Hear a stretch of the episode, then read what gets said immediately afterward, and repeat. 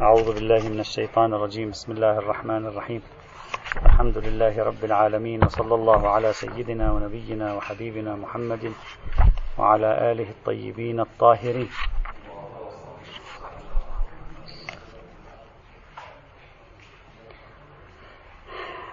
البحث في المحور الثاني من محاور الفصل الرابع، وهو عبارة عن البول وسائر إفرازات ورطوبات الإنسان والحيوان. البحث في البول يقع في 3 محاور: بول الحيوان مأكول اللحم، وبول الحيوان غير مأكول اللحم، والتداوي بالبول. وصلنا إلى بحث التداوي بالبول.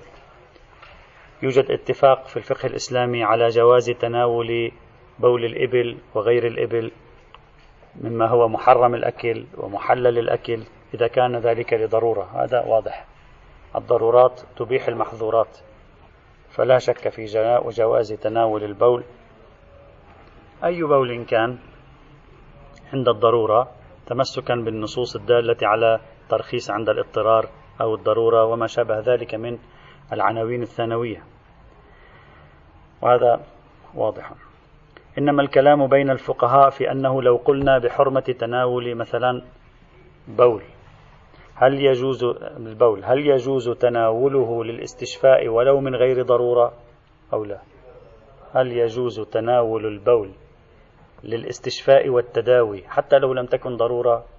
يوجد دواء ثاني، هل يمكنني أن أستعمل البول للاستشفاء والتداوي مع وجود دواء ثاني؟ هذا بحث. أيضا عندهم بحث: هل هذا الأمر، أي الاستشفاء بالبول في غير حال الضرورة، هل هو خاص ببول الإبل؟ يعني فقط بول الإبل هو البول الوحيد الذي يمكن أن أتداوى به غير حال الضرورة أو لا؟ أبوال جميع الحيوانات يمكن التداوي بها لغير حال الضرورة، لأن التداوي له حالتان: ضرورة حصرية قهرية، وأعم من الضرورة، لكن تداوي يبقى اسمه تداوي. نحن هنا سنمنهج البحث إلى قسمين: بول الإبل وبول غير الإبل. والأساس هو بحث بول الإبل، بول غير الإبل سيظهر بشكل تلقائي. يعني في بول الإبل توجد عندنا 3 آراء فقهية أساسية عند علماء المسلمين. الرأي الأول: يجوز شرب بول الإبل مطلقا للضرورة وغير الضرورة، للاستشفاء للتداوي، لغير الاستشفاء لغير التداوي. الآن أي واحد يذهب بول الإبل، يأخذ بول الإبل يشرب عادي كأنما يشرب ماء، يجوز. وهذا ما يظهر من عبارات غير واحد من الفقهاء، مثل المحقق الحلي، مثل السيد محمود الهاشم الشهرودي رحمهم الله. هذا الرأي الأول. إذا جواز تناول بول الإبل مطلقة، خارج عن كل أدلة بحرمة تناول البول.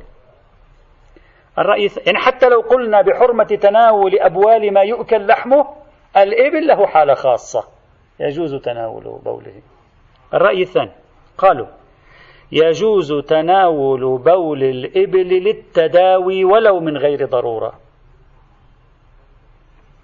يعني هكذا ستصبح النتيجة: إذا لا توجد ضرورة ولا تداوي حرام، إذا توجد ضرورة حلال، إذا يوجد تداوي ولو من غير ضرورة حلال. هذا الرأي الثاني. الرأي الثاني يقول: بول الإبل في حال التداوي ولو لم يكن ضرورة حلال شربه في هذه الحال. هذا الرأي الثاني. وهذا يظهر من كثير من العلماء، خاصة وسط المتأخرين: سيد الحسن الأصفهاني، سيد محسن الحكيم، سيد الخميني، سيد الخوئي، سيد كوبكاني، سيد السيستاني، شيخ الفياض، شيخ الوحيد، شيخ لطف الله الصافي، وآخرون. هذا الرأي اللي هو جدا مشهور في أوساط الفترة الأخيرة، أن بول الإبل حرام مثلا إذا قلنا بحرمته، مثلا إذا قلنا بحرمته من حيث الأصل فهو جائز للتداوي ولو لم تكن هناك ضرورة. هذا رأي ثاني. رأي الثالث يقول: بول الإبل حرام شربه مطلقا إلا للضرورة. حرام شرب بول الإبل إلا للضرورة، مثله مثل سائر الأبوال التي يحرم شربها إلا للضرورة. وهذا ما يظهر من سيد محمد باقر الصدر، يظهر من سيد صادق الروحاني، ويظهر أن هذا ما ذهب إليه في الاحتياط الوجوبي أمثال سيد حسين فضل الله رحمة الله تعالى عليهم وحفظ الله الأحياء منهم. هذه الثلاث آراء الأساسية: يحرم بول الإبل مطلقا إلا عند الضرورة، يجوز شرب بول الإبل مطلقا، لا يجوز شرب بول الإبل إلا للتداوي ولو من غير ضرورة. ثلاث آراء صار في موضوع بول الإبل. لكي نفهم هذه القضية، هذه القضية هي أساسها الروايات، طبعا أساس هذا الموضوع هو الروايات. سننظر في روايات بول الإبل، وسنجد روايات بول الإبل عمدتها يقوم على لسانين، على بيانين. اللسان الأول أو المجموعة الأولى من الروايات: ما دل على الترخيص في شرب أبواب الإبل للاستشفاء. عندنا روايات تقول يرخص شرب أبوال الإبل للاستشفاء. إما هذه الروايات ظاهرة في خصوص حال الاستشفاء عن ضرورة، أو ليست ظاهرة في غير حال الضرورة، يعني القدر المتيقن منها الاستشفاء إذا كنت مضطرا إليه ما عندك بديل. إما هذه الروايات مباشرة تتكلم عن حال خصوص الاضطرار، أو لا نحرز أنها تتكلم عن غير حال الاضطرار، فتكون النتيجة هذه المجموعة تدل على جواز شرب الإبل حال الضرورة، شرب ليس الإبل، بول الإبل حال الضرورة. مهم هذه الروايات هو الرواية الأولى، خبر عمار بن موسى السباطي الذي تقدم معنا بالأمس. خبر عمار بن موسى السباطي الذي إذا تذكرون أمس تكلمنا عن مفهوم رواية عمار بن موسى السباطي، والتي كانت تقول، نقرأ الرواية مرة أخرى لا بأس. الرواية تقول: سئل عن بول البقر يشربه الرجل، قال: إن كان محتاجا إليه. شوف، لاحظ كلمة الاحتياج، قدر متيقن منها الضرورة، غير الضرورة لا نستطيع أن نعرف. إن كان محتاجا إليه يتداوى به شربه، وكذلك بول الإبل والغنم. إذن الإبل إن كنت محتاجا إليه تتداوى به يجوز، مفهومها إن لم تكن محتاجا إليه للتداوي لا يجوز. إذن المجموعة الأولى من الروايات، الرواية الأولى منها خبر عمار الموثق الذي يقول يجوز التداوي عند الحاجة ببول الإبل، غير ذلك لا يجوز. الرواية الأولى. الرواية الثانية، خبر أبان بن عثمان عن أبي صالح. هذه الرواية هي الرواية التي تضج بها مواقع التواصل الاجتماعي أن النبي قال تداووا ببول الإبل. هذه أهم رواية عادة. خبر أبان بن عثمان يرحمكم الله عن أبي صالح عن أبي عبد الله عليه السلام قال. طبعا أنا الآن أقرأ الرواية بمصادرها الشيعية، بعد ذلك سنشير إلى أنها موجودة عند السنة أيضا.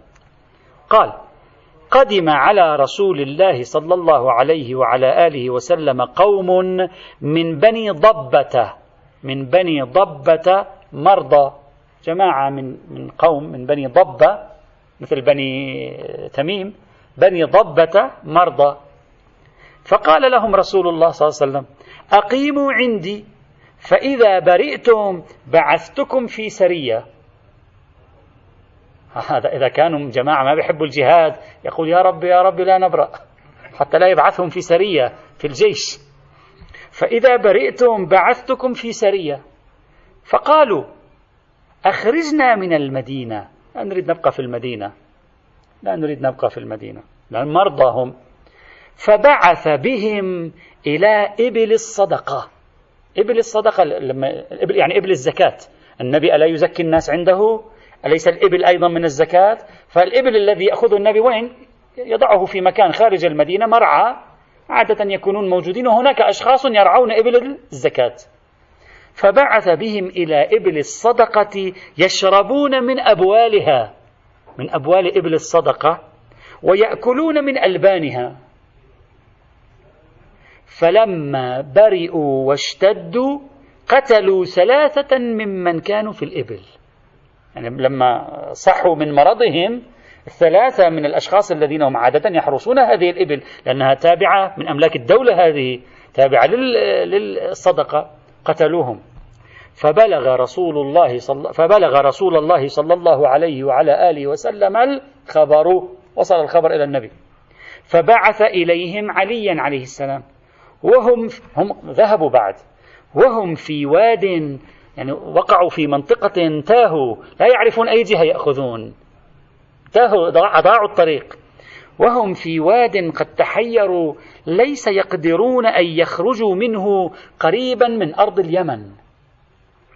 فأسرهم وجاء بهم إلى رسول الله فنزلت هذه الآية: إنما جزاء الذين يحاربون الله ورسوله ويسعون في الأرض فسادا أن يقتلوا أو يصلبوا أو تقطع أيديهم وأرجلهم من خلاف أو ينفوا من الأرض. فاختار رسول الله صلى الله عليه وعلى آله وسلم القطع أيديهم وأرجلهم من خلاف، فقطع أيديهم وأرجلهم من خلاف إلى آخره. خلصت الرواية.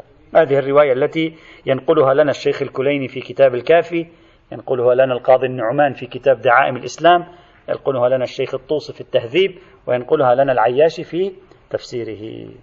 هذه الرواية. هذا الحديث يدل على شربهم أبوال الإبل للتداوي، القدر المتيقن أنهم حالة ضرورة، لا نعرف حالتهم هل كانوا في ضرورة أو لا، قدر المتيقن ضرورة، أكثر من ذلك لا نعرف، لا نعرف تشخيص، ليس هناك إطلاق في النص، النص يشير إلى حالة خاصة، لا نعرف مدى الخطر الذي كان عليهم، فنقول شرب أبوال الإبل للضرورة جائز بمقتضى هذه الرواية، أما غير ذلك تحتمل، للتداوي لغير الضرورة تحتمل، لكن لا دليل. هذه مهم. هل هذه الرواية، السؤال الآن، هل هذه الرواية تدل أن النبي وصف لهم بول الإبل للعلاج أو لا؟ هنا الكلام، هل وصف لهم النبي بول الإبل للعلاج أو لا؟ قد يقال لا، ما تدل على ذلك، كل ما في الأمر أنه أرسلهم إلى هناك بعد أن طلبوا هم أن يخرجوا من المدينة كي يشربوا الإبل، أبوال الإبل، هو لم يأمرهم بشرب أبوال الإبل. قد يقال ذلك، لكن الإنصاف أن الرواية قريبة جدا أن يكون النبي وجههم إلى شرب أبوال الإبل. النبي، لاحظ الرواية ماذا تقول: فبعث بهم، أي الرسول، إلى إبل الصدقة يشربون من أبوالها. ما معنى يعني كي يشربوا من أبوالها؟ يعني أرسلهم هناك كي يشربوا من ذلك. في الرواية إشارة قريبة أن يكون النبي قد بعثهم إلى هناك كي يشفوا ويتعالجوا من مرضهم بواسطة أبوال الإبل في مثل هذه الحال. ويؤيد ذلك أن الرواية بنفسها وردت في كتاب دعائم الإسلام هكذا: فأمرهم النبي أن، يعني واضح أن النبي أمرهم بأن يشربوا، إذن النبي وصف لهم بول الإبل علاجا، يعني يستطيع أن ننسب ذلك إلى شخص النبي حينئذ، وهذا أيضا واضح. والرواية موجودة في المصادر المعتبرة عند أهل السنة، وعند أهل السنة الرواية أكثر حضورا من الشيعة، متعددة الطرق أيضا، لكن غالبا تنتهي إلى أنس بن مالك، وأنس بن مالك رجل صغير. الآن كم مقدار يعني صغير كان في تلك الفترة، كم مقدار تدقيقه، هل النبي بعثهم أو هم قالوا له نذهب نشرب من أبوال الإبل نتشافى، قال لا بأس اذهبوا. كم قدرة أنس بن مالك أن يكون دقيقا وهو ما زال حدثا صغيرا؟ هذه احتمالات موجودة على أي حال في المقام. الرواية في مصادرها السنية صعب النقاش في صحتها أو عدم صحتها، يعني ينبغي أن تكون الرواية على قواعد الحديث والرجال عند أهل السنة صحيحة. أما شيعيا، نجي هذه الرواية شيعيا هل هي صحيحة أو لا؟ هذه الرواية شيعيا على قسمين: في بعض المصادر وردت مرسلة، وذلك في كتاب دعائم الإسلام وفي كتاب تفسير العياشي، الرواية مرسلة. في كتاب مصباح الفقاهة في الحاشية قال الرواية ضعيفة بالإرسال. صحيح، هي في مصدرين ضعيفة بالإرسال، لكن يبدو أن الذي كتب الحاشية في مصباح الفقاهة إما السيد الخوئي أو مقرر الدرس لم يلتفت أن الرواية وردت مسند شيعيا في كتاب الكافي وتهذيب الأحكام. الرواية ليست ضعيفة بالإرسال، نعم في مصدرين ضعيفة بالإرسال، لكن في سائر المصادر ليست ضعيفة بالإرسال. إذن هذه الرواية في كتاب الدعائم وفي كتاب تفسير العياشي ضعيفة بالإرسال، هذا أول. في كتاب الكافي وفي تهذيب الأحكام للشيخ الطوسي ليست ضعيفة بالإرسال، فيها شخص اسمه أبو صالح الذي روى عنه أبان، الآن هذا من هو أبو صالح هذا؟ لا ندري. الناس تقول أبو صالح، تطلق هذه الكلمة على الإمام المهدي سلام الله عليه، صحيح؟ وكثيرون يقولون لا نعرف مصدر إطلاق كلمة أبي صالح على الإمام المهدي في الحديث، لم يرد في الحديث أن الإمام المهدي أبا صالح، بعضهم يقول ذلك. حتما هنا ليس المراد بأبي صالح الإمام المهدي، من أبو صالح هنا؟ الأمر يحتمل احتمالات. هذا أبو صالح هنا ممكن يكون اسمه عجلان أبو صالح أو عجلان أو شخص آخر ورد ذكرهم.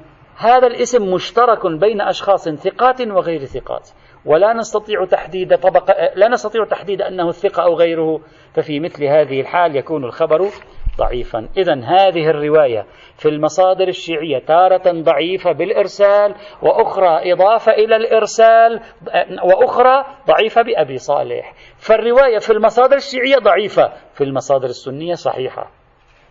رواية واردة في صحيح مسلم أيضا، يعني في المصادر السنية على قواعد أهل السنة الرواية صحيحة، على القواعد الشيعية الرواية ضعيفة. إذا النتيجة النبي، نستطيع أن نقول هكذا باحتمال قوي، وصف بول الإبل للعلاج وأجاز شرب بول الإبل للعلاج، والقدر المتيقن هو حال الضرورة. هنا بحث إخواني الأعزاء، النبي أو الإمام، لا نريد أن ندخل في هذا البحث، فقط نطرحه الآن بشكل إجمالي. عندما يعطي وصفة طبية، هل من الضرورة تكون هذه الوصفة الطبية منتسبة إلى الدين؟ هذا أولا. ثانيا، هل هي وصفة دينية؟ ثانيا، هل أخذها من علمه اللدني الغيبي من الله، أو النبي أعطى هذه الوصفة بتبع علم الطب في زمانه؟ يعني عمل بالظاهر الذي تعطيه إياه العلوم التي كانت في زمانه.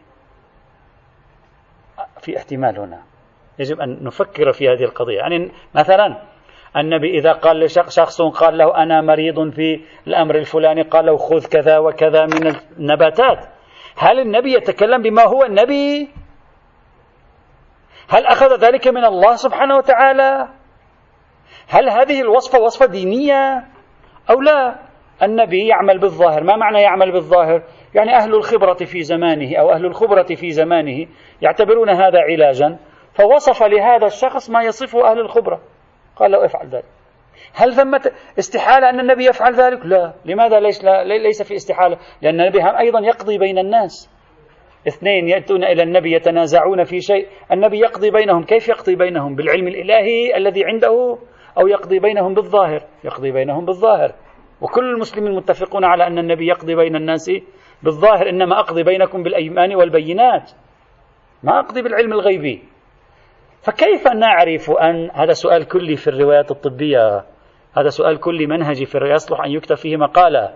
كيف نعرف أن ما يروى من مرويات طبية وصحية ليس فيها لسان فقهي، لسان طبي كما يعبر السيد الخوئي، من النبي وأهل البيت، كيف نعرف أن هذه جزء من الدين أو ليس جزء من الدين، من علم الغيب الذي عنده أو ليس من علم الغيب الذي عنده، أو أنه يعمل على ما هو العلم في زمان، بحيث لو كان النبي في زماننا الآن لقال لك خذ حبة مثلا اسبرين أو حبة بنادول أو حبة الدواء الفلاني إلى آخره، أو خذ مثلا العشب الفلاني كما يقول علماء الطب مثلا تقليدي سنتي. يعني كيف أعرف؟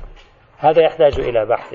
إذا شخص قال لا دليل على أن النبي هنا يعمل علمه الغيبي، إذا سلمنا عنده علم غيبي بهذه، أو قال لا دليل عندي، احتمال أنه يعمل على وفق القواعد الظاهرية، فحينئذ هذه الرواية لا تكون بيانا دينيا طبيا من الله حتى ننسبها إلى الدين، وإنما نقول النبي في زمانه هكذا كانوا يتداووا، فأشار إلى ما هو التداوي في زمانهم، لا أكثر ولا أقل. وهذه طبعا لا نريد أن نخوض فيها الآن، هي على أي حال بحث كلي، يستطيع الإنسان أن يستقرئ جميع الروايات الصحية والطبية ويقوم بملاحظة نكات موجودة فيها أو إشارات، لعله يستطيع أن يتكهن أن الأئمة والنبي عندما يتكلمون بما هم أئمة وأنبياء، بما لهم من لسان غيب، لا يتكلمون بما هم من أبناء العلوم الظاهرية التي كانت في زمن، وربما يحصل على قرائن عكسية، والعلم عند الله.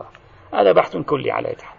هذا النوع الأول من الروايات الواردة في المقام. النوع الثاني من الروايات الواردة في المقام هي الروايات التي مباشرة تتكلم عن توصيف بول الإبل أنه بول شاف كاف معاف،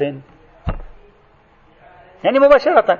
تلك لا تتكلم عن نفس البول أنه شاف كاف معاف، تقول اشرب من إبل الصدق، لا بأس عليك أن تشرب من بولها إذا كنت محتاجا. هكذا لها لسان شرعي، هذه الآن لها لسان تكويني خارجي طبي. أهم هذه الروايات هو الرواية الأولى، خبر الجعفري قال: سمعت أبا الحسن موسى عليه السلام يقول: أبوال الإبل خير من ألبانها، ويجعل الله عز وجل الشفاء في ألبانها. الرواية تكوينية، يعني إخبارية، ليست في مقام بيان حكم شرعي أصلا، إخبارية تكوينية. هذه الرواية تدل على أفضلية بول الإبل من لبن الإبل، لكن بما أنها ناظرة إلى الشفاء، بما أنها ناظرة إلى الشفاء، فنستطيع أن نقول قدرها المتيقن أنك أن تتشافى ببول الإبل خير لك من أن تتعافى بلبن الإبل. يعني بول الإبل له قدرة الشفاء أكثر من لبن الإبل، هذا قدرها المتيقن حينئذ. في أي مورد؟ في مورد الشفاء والضرورة والحاجة إلى ذلك. وقد قلنا سابقا بأن هذه الرواية ضعيفة الإسناد ببكر بن صالح الذي ضعفوه، فالرواية ليس لسانها بيان حدود متى أستخدم بول الإبل، فنأخذ بالقدر المتيقن اللي هو الضرورة، ونقول عند الضرورة بولها خير من لبنها، غير الضرورة لا نعرف. الرواية الثانية خبر موسى بن عبد الله بن الحسن أو موسى بن عبد الله بن الحسين قال: سمعت أشياخنا يقولون، هكذا تقول الرواية، سمعت أشياخنا يقولون: إن ألبان اللقاح، وفي نسخة ألبان اللقاح بدون إن، شفاء من كل داء وعاه. اللقاح، ما معنى اللقاح؟ الناقة التي ولدت وهي حلوب، يعني يدر لبنها كثيرا، تسميها العرب اللقاح. ألبان اللقاح شفاء من كل داء وعاها، ولصاحب البطن، هذه الألبان، هذه الألبان الآن الأبوال، ولصاحب البطن أبوالها. يعني الأبوال تنفع من؟ تنفع صاحب البطن. البطن ما معنى بطن؟ يعني اللي عنده مشكلة في بطنه. وفي نسخة ولصاحب الربو أبوالها، ولصاحب الربو أبوالها. الربو عادة في اللغة العربية يطلق على حالتين: إما النفس الكبير، ارتفاع النفس اللي هو مرض الربو اليوم الذي نعرفه، وتطلق على انتفاخ البطن أيضا، فلعله البطن والربو معنى واحد هنا، ولعل البطن بمعنى مرض في المعدة أو مشكلة معوية، والربو مشكلة في التنفس، محتمل عليه تحديد. هذه الرواية هم أيضا إخبارية طبية، ليست رواية شرعية، يعني لا يقول اشرب لا تشرب، يجوز لك متى، لا يجوز لك متى، لا يجوز لك، أصلا لا تتكلم عن حدود الحكم الشرعي. تقول هذه مفيدة، مثلا أنا أقول لك مثلا حبة الإسبرين مفيدة، لكن لا أقول لك متى تستعملها متى لا تستعملها، هذا بحث لست في مقام البيان أصلا. هذه الرواية جيدة في الإشارة إلى هذا، لكن هذه الرواية من حيث الإسناد ضعيفة، أو على الأقل تعاني من مشاكل. أولا، مشكلة الأولى، وردت هذه الرواية في كتاب المحاسن للشيخ البرقي، ووردت في كتاب طب الأئمة لابني بسطام النيسابوريين، دون كلمة ولصاحب البطن أبوالها. يعني في كتاب، هذه الرواية وردت في كتاب، يعني في عدة كتب، وردت في الكافي، وردت في المحاسن، ووردت في طب الأئمة، في 3 كتب وردت هذه الرواية. في كتاب الكافي هكذا قال: ألبان اللقاح شفاء من كل داء وعاها، ولصاحب البطن أبوالها، تنفعنا في المقام. أما في كتاب المحاسن وكتاب طب الأئمة هكذا ورد: ألبان اللقاح شفاء من كل داء وعاها، نقطة، خلاص انتهى. إذن هذا معنى أن نقل الرواية اضطرب، في مصدر وهو الكافي تكلم عن الأبوال، في مصدرين وهما المحاسن اللي هي قبل الكافي المحاسن، وطب الأئمة بعد الكافي لم يأتي ذكر الحديث عن الأبوال، فمع الاضطراب نشك هل الرواية فيها الأبوال أو ليس فيها الأبوال، فقد يتوقف الإنسان في أمرها. هذه الإشكالية الأولى. إلا هذه الإشكالية يمكن تفاديها في الحقيقة. كيف؟ نقول نرجح نقل الكافي الذي فيه كلمة الأبوال، وذلك لسببين.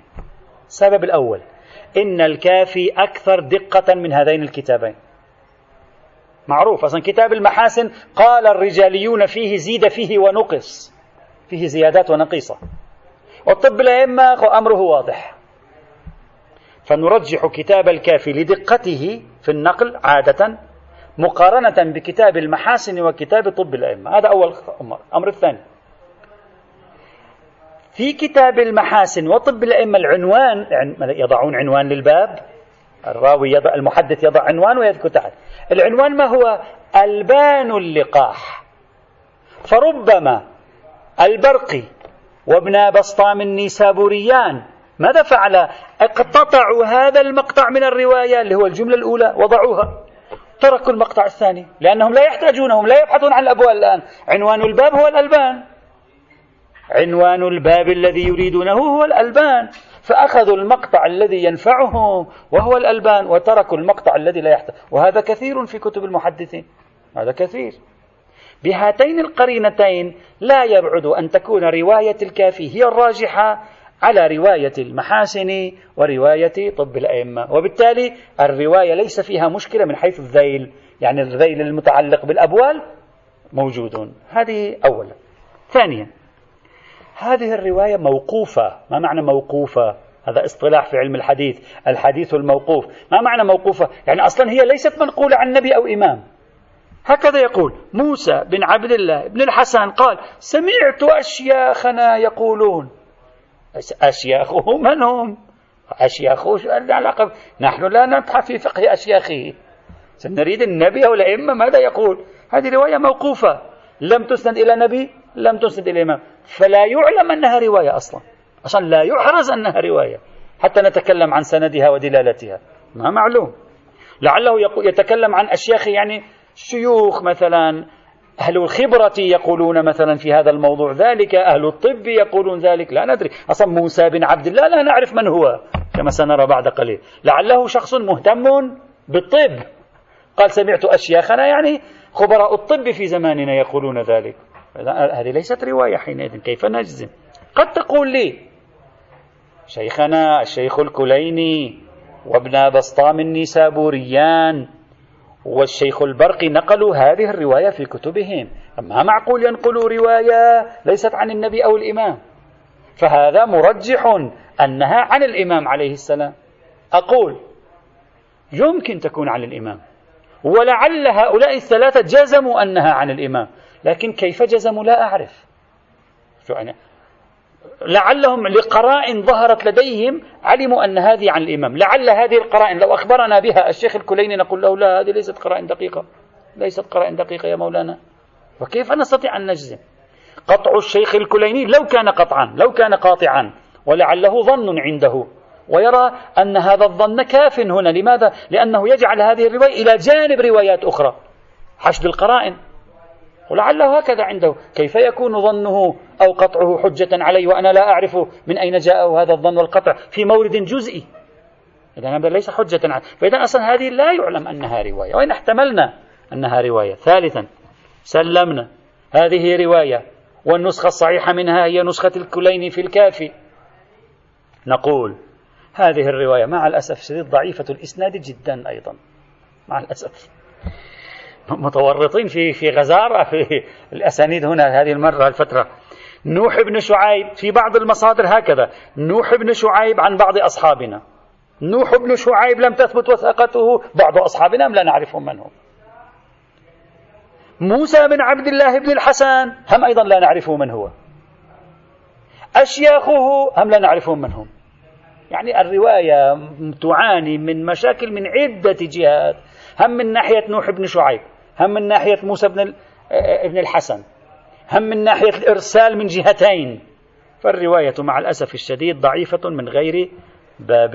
وعلى أي حال الرواية الأولى ضعيفة، الرواية الثانية ضعيفة، حتى لما عندنا رواية معتبرة والعدد قليل، في أنه يوجد وصفة طبية منسوبة للنبي والأئمة في ذلك. حتى الآن لا توجد إلا قصة إبل الصدقة بالرواية السنية، ولا بالرواية الشيعية أيضا ضعيفة.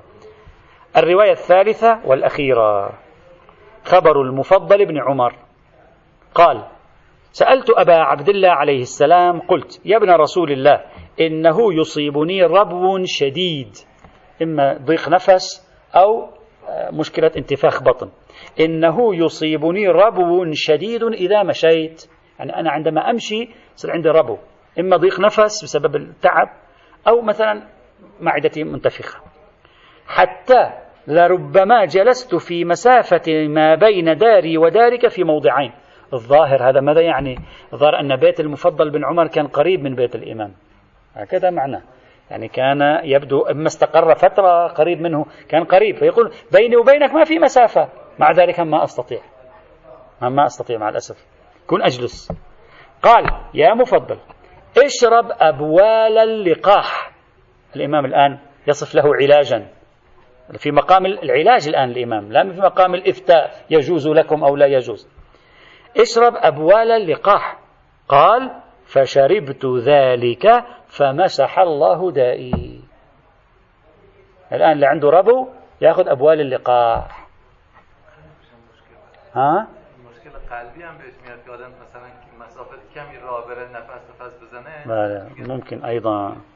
هذه الرواية واضحة، الإمام يقدم وصفة طبية علاجية لعلاج الربو من خلال بول اللقاح، والراوي يقول نجحت. الراوي يقول هم يخبرنا هم أيضا أن هذا من حيث الدلالة، هذه الرواية دلالتها واضحة في إفادة شيء من هذا القبيل. طبعا لا نعرف أنه هل هذا في غير حالة ضرورة، ما معلوم، لأن الرجل حالته مزرية يعني في الحقيقة، فلعلها حالة ضرورة. لا نستطيع أن نقول الإمام أجاز هنا ولو لغير حالة ضرورة لمطلق التداوي، لا نعرف، المورد جزئي في مثل المقام.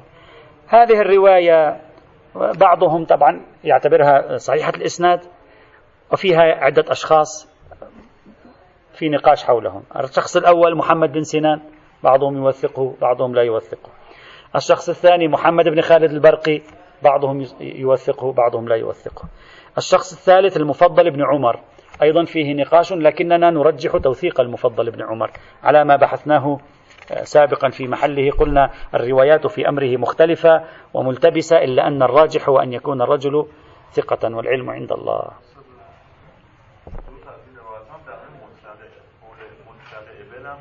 إبل اللقاح أيضا، نعم إبل اللقاح أيضا، يعني بعد أن كانت للضرورة، نعم، لكن بما أنها للضرورة بعد خلاص لسنا بحاجة إلى هذا البحث، لما أننا استظهرنا أن هذه الروايات الثلاث مقدارها المتيقن الضرورة، بعد لا فرق بين إبل اللقاح أو غيرها، والضرورة ضرورة بعد، حتى إبل غير بول غير الإبل هم أيضا، نعم، الرواية لا تشير إلى التداوي بغير بول اللقاح. فإذا بناء عليه نستفيد ما يلي. الآن سنأخذ النتيجة بعد أن نشير إلى هذه النقطة. إذن هذا كله بول الإبل، هذه هي روايات بول الإبل، كل تقريبا عمدة روايات بول الإبل في مصادر الشيعة والسنة هي هذه، يعني تقريبا مجموعها حوالي 6 روايات أساسية هي هذه، وجميعها عند الشيعة ضعيفة الإسناد على المتداول، يعني عادة على المتداول ضعيفة الإسناد. طبعا هذه الرواية أنا نسيت أن أشير لكم، عفوا معذرة، أن الرواية الأخيرة التي قرأناها، حتى لو كان المفضل ومحمد بن خالد البرقي ومحمد بن سنان ثقات ما فيهم مشكلة، الرواية أصلا ضعيفة بسبب أنها مروية في كتاب طب الأئمة لابني بسطام النيسابورين، أصل الكتاب نسخته لا طريق إليها، أصل المؤلف هم أيضا فيه نقاش، فنسيت أن أشير إلى هذه النقطة أيضا. هذا في بول الإبل. نأتي إلى بول غير الإبل. بول غير الإبل لا توجد رواية في بول غير الإبل تدل على أن هناك دعوة للتداوي بها، باستثناء موثقة عمار الصاباطي، قال له سأله عن بول البقر قال إن كنت محتاجا إليه لشربه اشربه، وكذلك الغنم والإبل.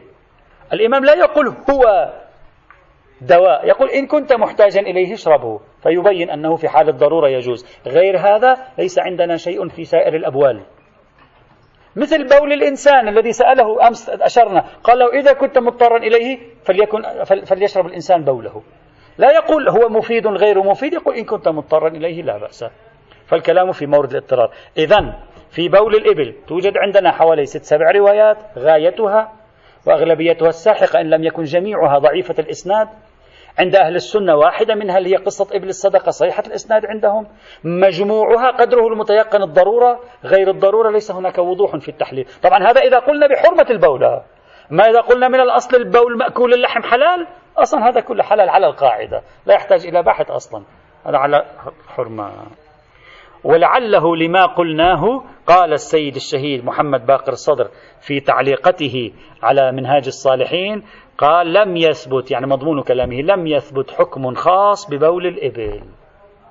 ما عندنا حكم خاص ببول الإبل، بول الإبل مثله مثل أي بول آخر، المعيار فيه هو القاعدة. فإن قلنا بقاعدة حرمة البول لا يجوز شربه إلا عند الضرورة إذا أثبت العلم أنه ينفع، وإذا قلنا بحلية مطلق البول يجوز شربه إلا إذا كان فيه ضرر على القاعدة. هذه خلاصة الفكر. فالنتيجة حينئذ تكون على الشكل الآتي: البول ما يؤكل لحمه لا دليل على حرمته، كما قلنا ما يؤكل لحمه. بول ما لا يؤكل لحمه هم أيضا لا دليل على حرمته، إلا أن الاحتياط فيه هم لا بأس به، جيد. أما ما يتعلق بالتداوي بالبول ليس عندنا دليل قاطع في هذا الأمر، إلا بناء على الأخذ بالرواية الأحادية الصحيحة المروية في مصادر أهل السنة، يكون ذلك إشارة إلى أن النبي أحال على موضوع التشافي. أما هل أحال بوصفه نبيا أو على العلوم الظاهرية يجري على الظاهر في زمانه، هذا يحتاج إلى بحث مستقل. البحث قلنا الفصل الرابع: الدم، البول والرطوبات، الخمر والمسكرات. الدم انتهينا منه، البول والرطوبات قلنا بحثان: بحث في البول، بحث في الرطوبات. بحث البول انتهينا منه، بول مأكول اللحم، بول غير مأكول اللحم، مسألة التداوي بالبول انتهينا منها. الآن بقي بحث جزء صغير جدا ننتهي منه الآن، لنبدأ يوم السبت إن شاء الله بحث الخمر والمسكرات، وهو الرطوبات الإنسان والحيوان. بصرف النظر عن البول الآن، ترك النظر عن البول، نجي الآن إلى ما المقصود بالرطوبات، يعني بوساق، نخامة، بلغم، عرق، قيح، دمع، مذي، ودي، وما شابه ذلك. هذه هل هي جائزة أو ليست جائزة؟ هل لها حكم في الشريعة أو ليس لها حكم في الشريعة؟ الفقهاء قالوا إذا كانت هذه من حيوان نجس العين فهي نجسة فتكون حرام بناء على قاعدة النجاسة. لكن لما لم يثبت لنا حرمة النجس بما هو نجس لا دليل عليه. هذا أولا، هذا فيما قالوا. قالوا إذا لم يكن هذا الحيوان نجس العين، انقسموا قسمين الفقهاء هنا: قسم وقيل هو المشهور قالوا هذا حرام، كل رطوبات الحيوان محرم الأكل، محرم الأكل، كل رطوبات الحيوان محرم الأكل حرام. وقسم قال لا دليل على الحرمة، قسم قال أصلا ما عندنا دليل على الحرمة. نسب إلى المشهور الحرمة، لكن لما راجعنا رأينا أغلب العلماء لم يشيروا إلى هذا الموضوع أصلا حتى ينعقد مشهور أصلا، أغلبيتهم خاصة المتقدمين أصلا لم يشيروا إلى هذا البحث إطلاقا. هذا البحث ظهر أكثر بين المتأخرين خاصة من زمن الشهيد الأول فما بعد. قبل ذلك أصلا لا يوجد، قليل جدا أن تجد أحد يتعرض لهذا الموضوع، فما في مشهور في هذه القضية. اللطيف أن هذا البحث كله ليس فيه حتى رواية واحدة، لا ضعيفة ولا صحيحة، يعني ما في عندنا روايات في موضوع البصاق، العرق، إلى آخره، ما موجود شيء من هذا القبيل. الاستناد الوحيد لديهم واحد فقط، دليلهم الذي طرحوه الاستخباث، هذا هو الدليل. قالوا حرام هذه بأجمعها لأنها خبيثة تتنفر منها الطباع، بل حتى السيد الطباطبائي صاحب الرياض قال احتمال خباثتها يوجب حرمتها.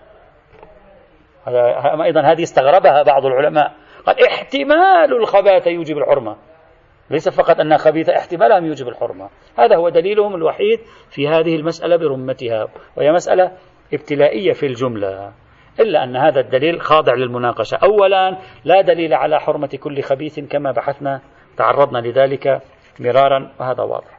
ثانيا بعض العلماء هنا قام بمداخلة لطيفة، ماذا قال؟ قال أصلا من قال هذه خبائث؟ ليس يعلم أن هذه من الخبائث، الطباع تختلف.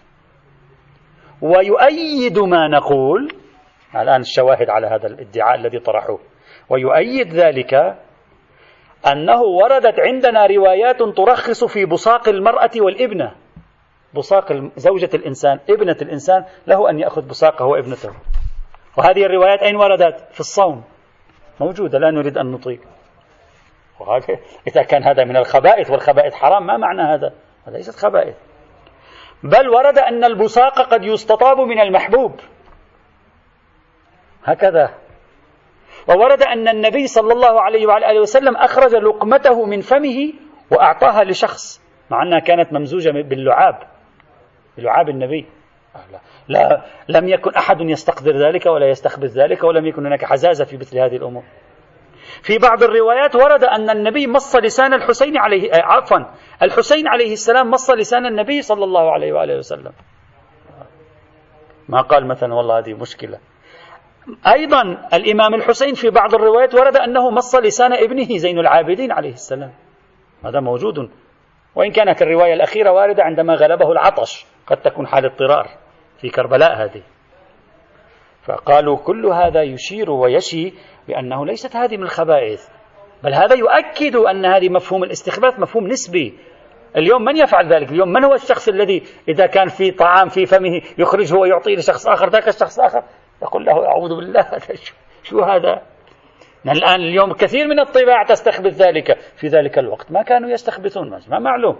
هذا الذي قلناه في بحث قاعدة الخبائث، مفهوم الخبائث مفهوم نسبي، كيف تستخبث؟ الناس تختلف وتتخلف فيما بينها في موضوع هذه الطباع في مثل هذه الحال. بل ورد في بعض الروايات أن الإنسان يمكن أن يشرب من أسعار الحيوانات غير مأكولة اللحم، بل مأكولة اللحم أيضا، وهذه كثير من الناس الآن تستقدر ذلك، كان هذا الأمر طبيعي عندهم. هرة تشرب يشربون من ورائها عادي، الآن في كثير من المجتمعات هذه غير مقبولة. فإذا تختلف وتتخلف الطباع في مثل هذا الموضوع، فكيف نجزم أنه لا هذه كلها مستخبثات وبالتالي حرام من زمن النبي إلى يوم القيامة؟ هذا صعب في مثل هذا الحال. وأما قول صاحب الرياض إن احتمال الخباثة هذا غريب، والحق مع صاحب الجواهر هنا. صاحب الجواهر ماذا قال؟ قال يا أخي احتمال الخطر يمكن أن العقل يحكم بالحرام، أما هنا أين الخطر؟ هذه ليست أمور، ليس سم هذا حتى تجري عليه قواعد مثلا الخطورة والاحتمال يكون منجزا، إذن لا دليل. وعليه لا يوجد دليل معتمد يمكن الرجوع إليه في تحريم رطوبات الإنسان والحيوان غير ما نص على تحريمه كالدم، هذا الذي يمكن أن يستفاد منه. وإن كان طبعا مقتضى يعني الإنسان للاحتياط في الأمر أن يترك ما ثبتت نجاسته أو ما كان خبيثا في الطبع عند أهل عرفه، أو ما كان من محرم الأكل مثلا، هذا مقتضى الاحتياط جيد، لكن لا يوجد دليل على تحريم هذه برمتها، لا رواية ولا آية ولا شيء. وقاعدة الخبائث كبراها مناقش فيها، صغراها أيضا هنا يمكن النقاش فيها كما أشار لذلك بعض العلماء. وبهذا ننتهي من المحور الثاني من محاور البحث في هذا الفصل الرابع، وهذا قلنا هو المحوران صغيران. الآن المحور الثالث الذي سنبقى فيه ربما شهرين هو الخمر والمسكرات. إن شاء الله نبدأ يوم السبت بحث الخمر، ما معنى المسكرات، النبيذ، هل يحرم الخمر العنب فقط؟ هل يجوز تناول النبيذ إذا لم يكن مسكرا؟ هل يجوز تناول القليل من النبيذ ولو كان كثيره مسكرا؟ قاعدة ما يحرم كثيره فقليله حرام، وقعت معركة فيها بين الأحناف وغيرهم. العصائر المخمرة، الخل، هذه كل سنة. مائدة الخمر، هل يجوز الجلوس على مائدة الخمر؟ لا يجوز الجلوس على مائدة الخمر. هذه القضية الابتلائية المعروفة خاصة في الطائرة، الطائرات التي يعني تضيف الخمور، يجلس واحد بجانبك ويشرب خمر، ماذا تقول له؟ هل هذه مائدة واحدة أو مائدتان؟ كل هذا سنبحثه، العصير العنبي إلى آخره كله. وبعد ذلك المخدرات أيضا. وننتهي من هذا الفصل لنتعرض إلى النقطة الأخيرة اللي هي خلاصة البحث، لباب البحث، وليست طويلة صغيرة، هي الجمع بين الكتاب والسنة في موضوع الأطعمة والأشربة إن شاء الله تعالى. والحمد لله رب العالمين.